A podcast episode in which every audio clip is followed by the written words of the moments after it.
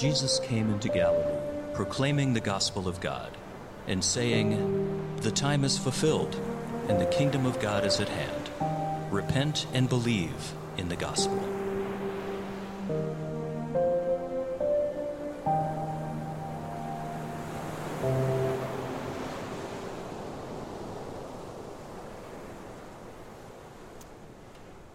I said, it's so good to be with you here at the South Street campus. It's been several months actually since I've been able to join you in worship, and it is so good to be back. Um, and in those months, there have been a lot of things going on in the Scavato house. Um, in fact, I brought a picture of one of the most exciting things. Um, this is our new uh, family member. Oh, well, thank you very much.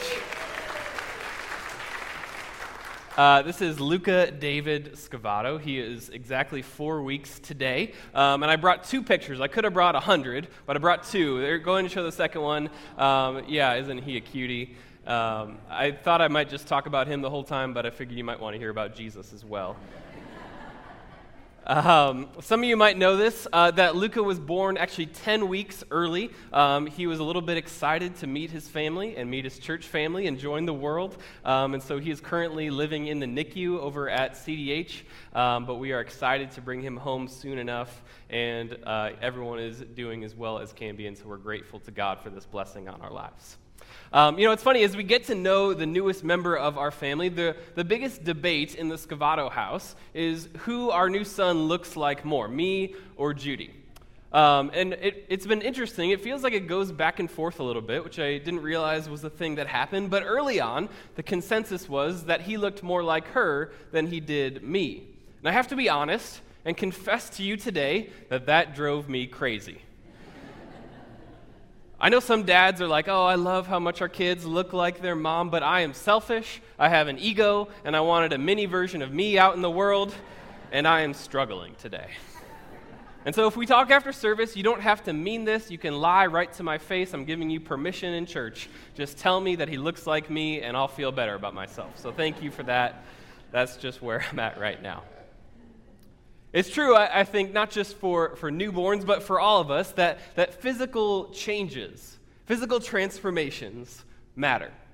We've been amazed, even over the course of these four weeks, just to see how much he's grown, how much he's changed, to see him become more alert and more aware of what is going on around him. And if every parent we talk to is correct, it's only going to go faster from here. Maybe for you, you've noticed different changes in your life. Maybe over the course of the pandemic, you went a while without seeing your kids or your grandkids, and then when you did see them, you were startled by how much they had changed or how much they had grown. For others, maybe seeing an old friend serves as a physical reminder of just how faithful and how long they've been in your life. Just this week, I got a haircut and I was alarmed by the presence of more than a few gray hairs something that I am currently in deep denial about.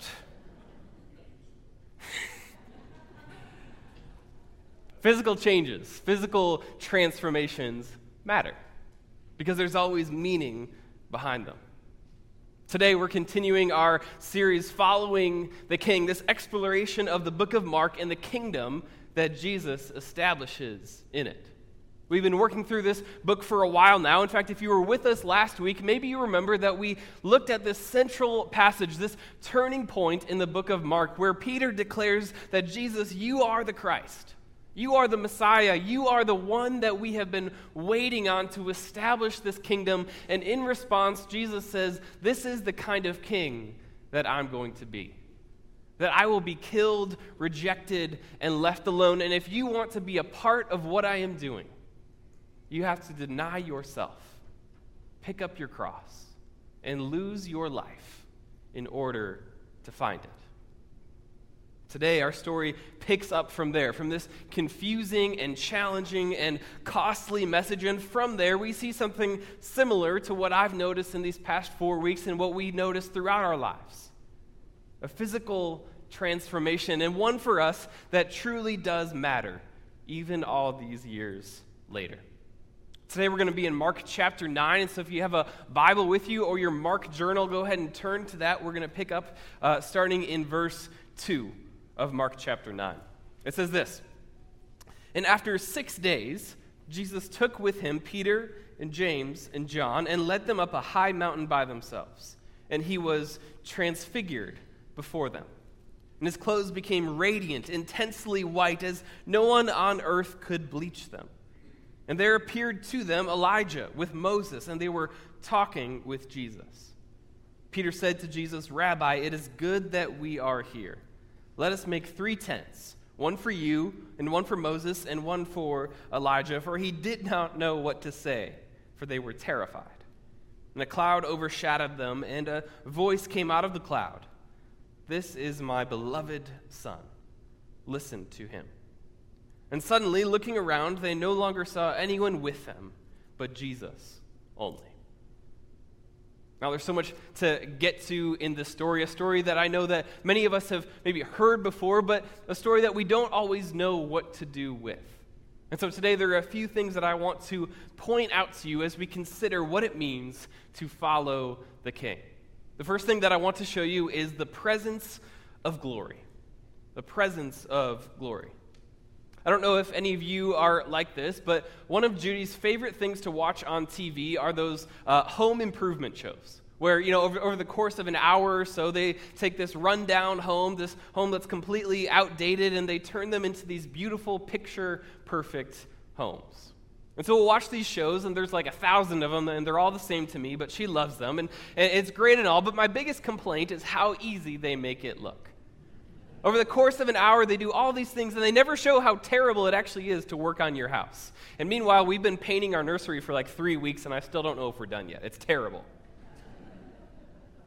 But at the end of the, sh- uh, at the, end of the show, they, they show you this finished product after all the work that went into it, and they compare it to the original. It's my favorite part of this, where, where on one side it was kind of this outdated, falling apart, and then on the other side it's this physical transformation where it's new and it's shiny and it's beautiful transformed beyond recognition. I kept thinking about that as I thought about what we see here in this story this transformation, this transfiguration of Jesus. Look again with me to verses 2 and 3 of this story. It says that after six days, Jesus took with him Peter and James and John and led them up a high mountain by themselves. And he was transfigured before them. And his clothes became radiant, intensely white as no one on earth could bleach them. Now, again, think back to what just happened in our story. Try to imagine, if you can, what it must have been like for the disciples to hear Jesus' message that he came not to come as a conquering hero, but he came to be killed and betrayed and left alone, and that they must pick up their cross and deny themselves if they want to be a part of this kingdom. That everything you thought was going to happen is not what it seems. That he did not come to bring victory over Rome, but rather that he came to die. Now, none of this would have made any sense to, the, to those disciples that day. And then look at verse 2 again with me now. Notice this that six days passed and nothing happened. That for six days, his disciples had to sit in that truth. Now, some of you know this. Mark's gospel is known as the immediate gospel, where one thing happens right after another, that he almost never uses measures of time. But here, he does. That for six days, they sat in that uncertainty, in that confusion, in that anxiety, the unknown of what it means to follow Jesus when what he's saying doesn't make any sense. Maybe for some of you, you know that feeling too. Maybe you know the feeling of being in the midst of your own six days of confusion, of trying to follow Jesus when what he's saying or what he's doing or what he's not doing doesn't make any sense to you. How am I supposed to trust that I can follow Jesus when my loved ones are in pain, when my friends, when my kids, when my grandkids are struggling? Emotionally or mentally or spiritually? How can I trust that I can follow Jesus? How can I trust that He knows what He's doing in our country and in our world when it seems like there's division and uncertainty everywhere you look? Do I really trust that He knows what He's doing? Do I really believe what I say I believe. Now, we don't know, of course, but I bet that the disciples were asking themselves some questions too. We've given up everything to follow this guy. We've given up our jobs and our families and our futures and our reputations. What if it's all for nothing? What if we've been deceived? Can I really trust that I can follow Jesus? What I, love what I love about the story is what it shows us in the midst of this that oftentimes it is in the midst of questioning or confusion or concern that God leads us up in a time of quiet on top of a mountain. That the glory of God shows up. That over and over, the scriptures teach us that God's silence is not the same as his stillness. That even if you are in the midst of six days of confusion, the seventh day is coming. That if you trust in his word and follow and believe what he has for you, he will show up again and again in ways that you never thought possible. See, this is what happens in this story that, that Jesus gives Peter and James and John, his inner circle, a glimpse into his true godly nature. Scripture tells us that he was transfigured before them. That word transfigured being metamorpho, where we get our word metamorphosis. It's the idea of being completely changed from one thing to another, to being unrecognizable, and his clothes become whiter than bleach. In other words, that God's glory is greater than even words can describe. Matthew's account tells us that his face shone like the sun. Now, this is a reference back to uh, the book of Daniel, actually. In Daniel chapter 10, uh, verse 6, Daniel sees this vision of this Messiah. He says his body was like beryl and his face was like the appearance of lightning, his eyes like flaming torches. This is a clear reference to his godliness, his purity, and his power. And this is different than anything that we've seen so far to this point in the book of Mark. We've seen a lot so far. We've seen Jesus confound experts, multiply food, walk on water, heal the sick. We've seen countless miracles. But we've never seen an existing miracle be put on pause. And that's what's happening here. This is Jesus temporarily lifting the veil, revealing his true self, revealing his godliness, reve- revealing his power, revealing his glory. Showing his disciples that they are not just in the presence of their friend or in the presence of their teacher, but that they are in the presence of God. That even though what he was saying didn't make sense to them, they were not wrong when they declared that he is the Christ. That Jesus' appearance as a common, ordinary man, that was the miracle. His humility is the miracle. His willingness to take on flesh is the miracle. And behind it is glory and power and authority that, as John chapter 1 tells us, he is the light that gives light to everyone. And he has come into the world. We see this word uh, transfigured, a word that's only used a few times in the New Testament, including one that you may be familiar with in Romans uh, chapter 12, verse 2.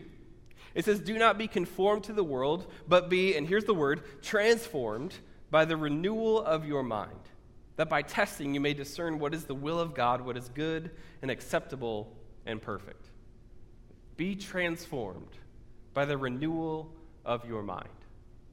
That is, com- that is the command that we have been given. And right here, Jesus gives us a picture of what that might look like. And we are to be transformed, transfigured, to undergo a metamorphosis, not of the body, but of the heart, of the mind, of the soul. That over time, we should be changing to the point that we are unrecognizable from the person that we used to be. In the same way that those houses on TV are transformed and you wouldn't even recognize them if you hadn't watched the beginning of the episode. That over time, people should see less of us and more of God's glory. So, here's the question for you and for me today What is it that God wants to transform in your heart? What is it that He is working on in your mind? Where have you been resisting His call? From who have you been withholding love? What fruit of the Spirit do you need God's presence and God's glory and God's power to transform and change you? Church, let us be this kind of people. People that recognize that to be a follower of Jesus is a journey and not just a destination, that always seeks to grow in love and in service and in generosity and in our desire to become more like Him, to show His glory to the world. That brings us to our uh, second part of our story, which is the purpose of glory. The purpose of glory. I, I wonder for you um, if you can think of a time in your life where you saw something or experienced something that showed you God's power or His glory or His goodness. For some of us, maybe you remember a time where you were out in nature, out in the world, and being a part of God's creation and just exploring what is around you and looking and seeing the vastness of it all showed you a little bit about God's goodness and creativity and power. For others, and I can relate to this one, that they point towards the, the birth of a child, or they point towards a relationship in their life that has been just unconditional love. And they see that as a thing that showed them the love of God. For me, there's always been something about being by water, and in particular, hearing and watching the waves of the ocean come in over and over again. Never quite the same, but always consistent. There's something about that that always points me to and reminds me of the grace that God has for us. Never quite the same, but always consistent. What about for you? Can you think of a time, can you think of an experience that you've had that has said, I cannot explain this other than this is God speaking to me? This is what we see in the next part of our story, where we're seeing just a, a little bit, just a, a piece, just a, a, a shadow, a, a witness of the glory of God. As our story goes from something that's already kind of strange to something that's just completely wild. Let's read the next couple of verses, uh, starting in verse 4. It says, There appeared to them Elijah with Moses, and they were talking with Jesus. Peter said to Jesus, Rabbi, it is good that we are here. Let us make three tents one for you, and one for Moses, and one for Elijah. For he did not know what to say, for they were terrified. Okay, so what do we make of this? Where not only does Jesus show up and Jesus transfigure himself and Jesus is radiating light beyond description, but then suddenly two people show up on the scene who haven't been alive in hundreds of years. And not only that, but why these two people in particular? Why Moses and Elijah? What is the significance of these two being the ones that show up on this mountaintop? And how did the disciples even know it was Moses and Elijah? Like, did Jesus do the introductions? I have questions about that, but we don't know the answer to that one. What we do know is that not only were Moses these incredibly influential and important people in the Jewish faith, they were also representative of something more that Moses, as the one who received the law from God on a mountaintop, the one who delivered the people of God out of slavery, and Elijah, who had his own mountaintop experience with God when he was in his darkest moment, represented the law and the prophets, what we call the Old Testament. They, rep- they represented this entire system of belief the law and the prophets, the story of the Old Testament, and the hope that one day a Savior, a Messiah, would come. And here they are. And here he is together. Luke's account of this story gives a detail that Mark's doesn't. Uh, look with me briefly just to Luke chapter 9, uh, verses 30 and 31. It says this And behold, two men were talking with him, Moses and Elijah, who appeared in glory and spoke of his departure, which he was about to accomplish at Jerusalem. Now, notice that word departure. We might think that that's talking about Jesus' death, and in a way it is, but the Greek word used there is the word for Exodus. Exodus talking to Moses. The idea is that Jesus is talking to Elijah and talking to Moses, and he's saying, You thought your Exodus was cool. Watch what I'm about to do. Elijah, you had victory over Jezebel's priests, but I'm going to have victory over the power they drew from. Moses, you delivered my people from Egypt. I'm going to deliver them from sin. In the Sermon on the Mount, Jesus talks about this idea. Uh, Matthew 5, he says, Do not think that I have come to abolish the law or the prophets. I have not come to abolish them, but to fulfill them. and here are the two men that represent that idea the law and the prophets. And they're talking about the way in which it will be fulfilled. How he will finish what they started, that he will come through on the promises that they looked forward to. Now, this is where we have to consider what it must have been like for a Jewish person in the first century to experience this or to read about this. That they would recognize this interaction as Moses and Elijah giving testimony to, being witness of the glory of God. Now, by the way, this isn't the uh, point of the story, but just think about this for just a minute. This is Moses' first time standing in the promised land. Think about that. How crazy is that? How gracious is God? How loving is He to give this gift to Moses after his death, to allow him to breathe the air, to feel the dirt, to look around and experience the land promised to his people, the land that he led them to. What a powerful reminder for us that not only do our identities exist beyond death, and not only is there life after the grave and hope beyond what we see, but the promise that, lo- that God's love and His grace extend there too. That He is always doing more than we can ever imagine. I love Peter's reaction uh, in verses 5 and 6. I can picture Peter telling the story, and he says, Let us make tents, one for you and Moses and Elijah. And then I can picture him adding this detail for he did not know what to say. Basically, I don't know what, I don't know what was going on. I just blurted something out. A reminder that you don't always have to say something if you don't know what to say.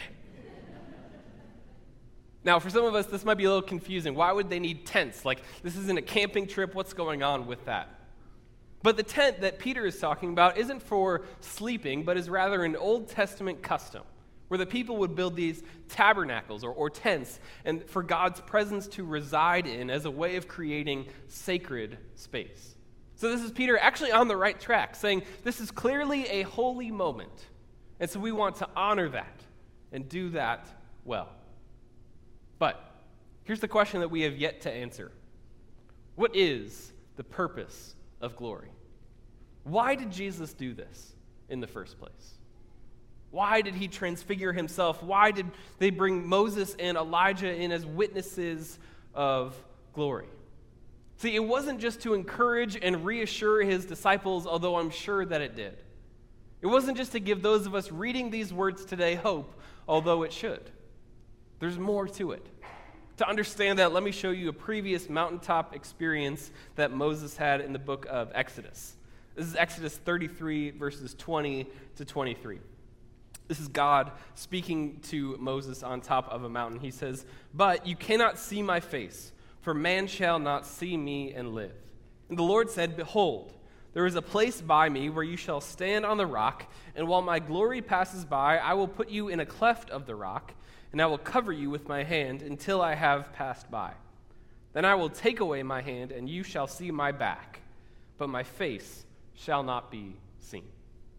In other words, this is God telling Moses that you can't handle my glory. It is too much for you. Again, this is Moses. Think about that. This is one of the most important people to ever live. Someone who spoke with and argued with and reasoned with God over and over again. And yet he was not worthy of seeing God's face. But right here, here is Moses, by God's power and might and glory, back on this earth, looking at, talking to, communing with Jesus, able to see the glory of God right in the face. This, friends, this is the gospel. This is a picture of the gospel that it is Jesus and only Him that bridges the divide between God's, God's glory and power and might and our sin and brokenness. This display of glory is proof that Jesus, at the same time fully man and fully God, is able to show us God's character, to show us his goodness, to show us his greatness, that we can see God through him. This is glory as Moses has never seen before. And it is the thing that sets our faith apart from anything else in the world. That God, in all of his power and glory, made himself known to us, made himself one of us, and offered us a way out of our brokenness. Can you imagine what they must have been thinking that day? For Moses and for Elijah, can you imagine the awe and the thankfulness and the emotion of being able to see the one that you longed for, the one that you pointed people towards? And not only that, but to have him see you right back. To have him look you in the face, to talk to you as a friend. Church, this is the same thing that is true for us. That it is our hope that we can not only see who God is, but that right now, in your seat today, He sees you. That not for a moment of your life have you been alone or forgotten. That never will your fear or your fatigue or your failures outweigh His faithfulness. That, as Romans 8 tells us, the sufferings of this present time are not worth comparing with what? The glory that is to be revealed to us. This is the truth of this transfiguration story. This is the purpose of glory. This is the hope of the gospel. So, we've seen the presence of glory, the purpose of glory, and then finally we'll see the person of glory. Let me finish the story for you. It's, this is uh, verse 7 and 8. It says this And a cloud overshadowed them, and a voice came out of the cloud This is my beloved Son. Listen to him. And suddenly, looking around, they no longer saw anyone with them, but Jesus only. So, in case this story wasn't weird and crazy and unbelievable enough for you, on top of Jesus radiating light and Moses and Elijah showing up, on top of all of that, the presence of the Father makes himself known in two ways in a voice and in a cloud. Now, those of you that know your Old Testament history well, you know that God often used a cloud to indicate his presence, especially throughout the Exodus story. We also know that both Moses and Elijah heard the voice of God on their own mountaintop experiences. Now, the Father's words are a clear parallel to something we saw all the way back in Mark chapter 1, at the beginning of Jesus' ministry. Mark 1, verse 11 says this A voice came from heaven You are my beloved Son. With you I am well pleased. Now, notice the difference of that, too. That first one was indicated as a, as a uh, statement to Jesus. This is a, a command about Jesus. Listen to him. In other words, Peter, stop trying to rebuke and resist the words of your teacher. In other words, Israel, people of God, stop looking to the law and the prophets and start looking to him alone. In other words, church, stop looking to the ways of the world for your hope and your joy and your satisfaction and your truth and trust in and rely on him alone. And this is what's so crazy and wild about this story that in any other circumstance, for two people as important as Moses and Elijah to appear on this earth would have been the focus and the miracle of the story. But they are not the main characters, they're gone in three verses. And that is the point.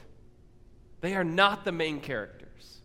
Their purpose and the purpose that we see about the Old Testament, the law, and the prophets is to testify and direct and point us towards Christ. That the law and the prophets, the history of God and his people, is important and life giving and necessary. But it is necessary to direct us to the Savior, the one that this command is about. Listen to him.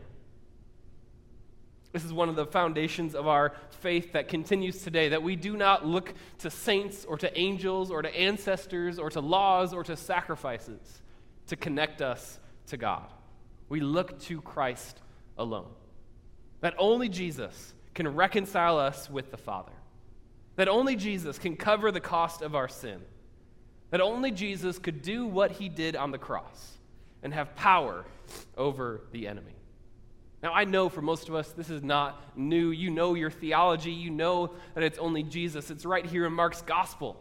Of course, we don't need saints. Of course, we don't need other gods. Of course, we don't need new age ideas. We have the real thing, right?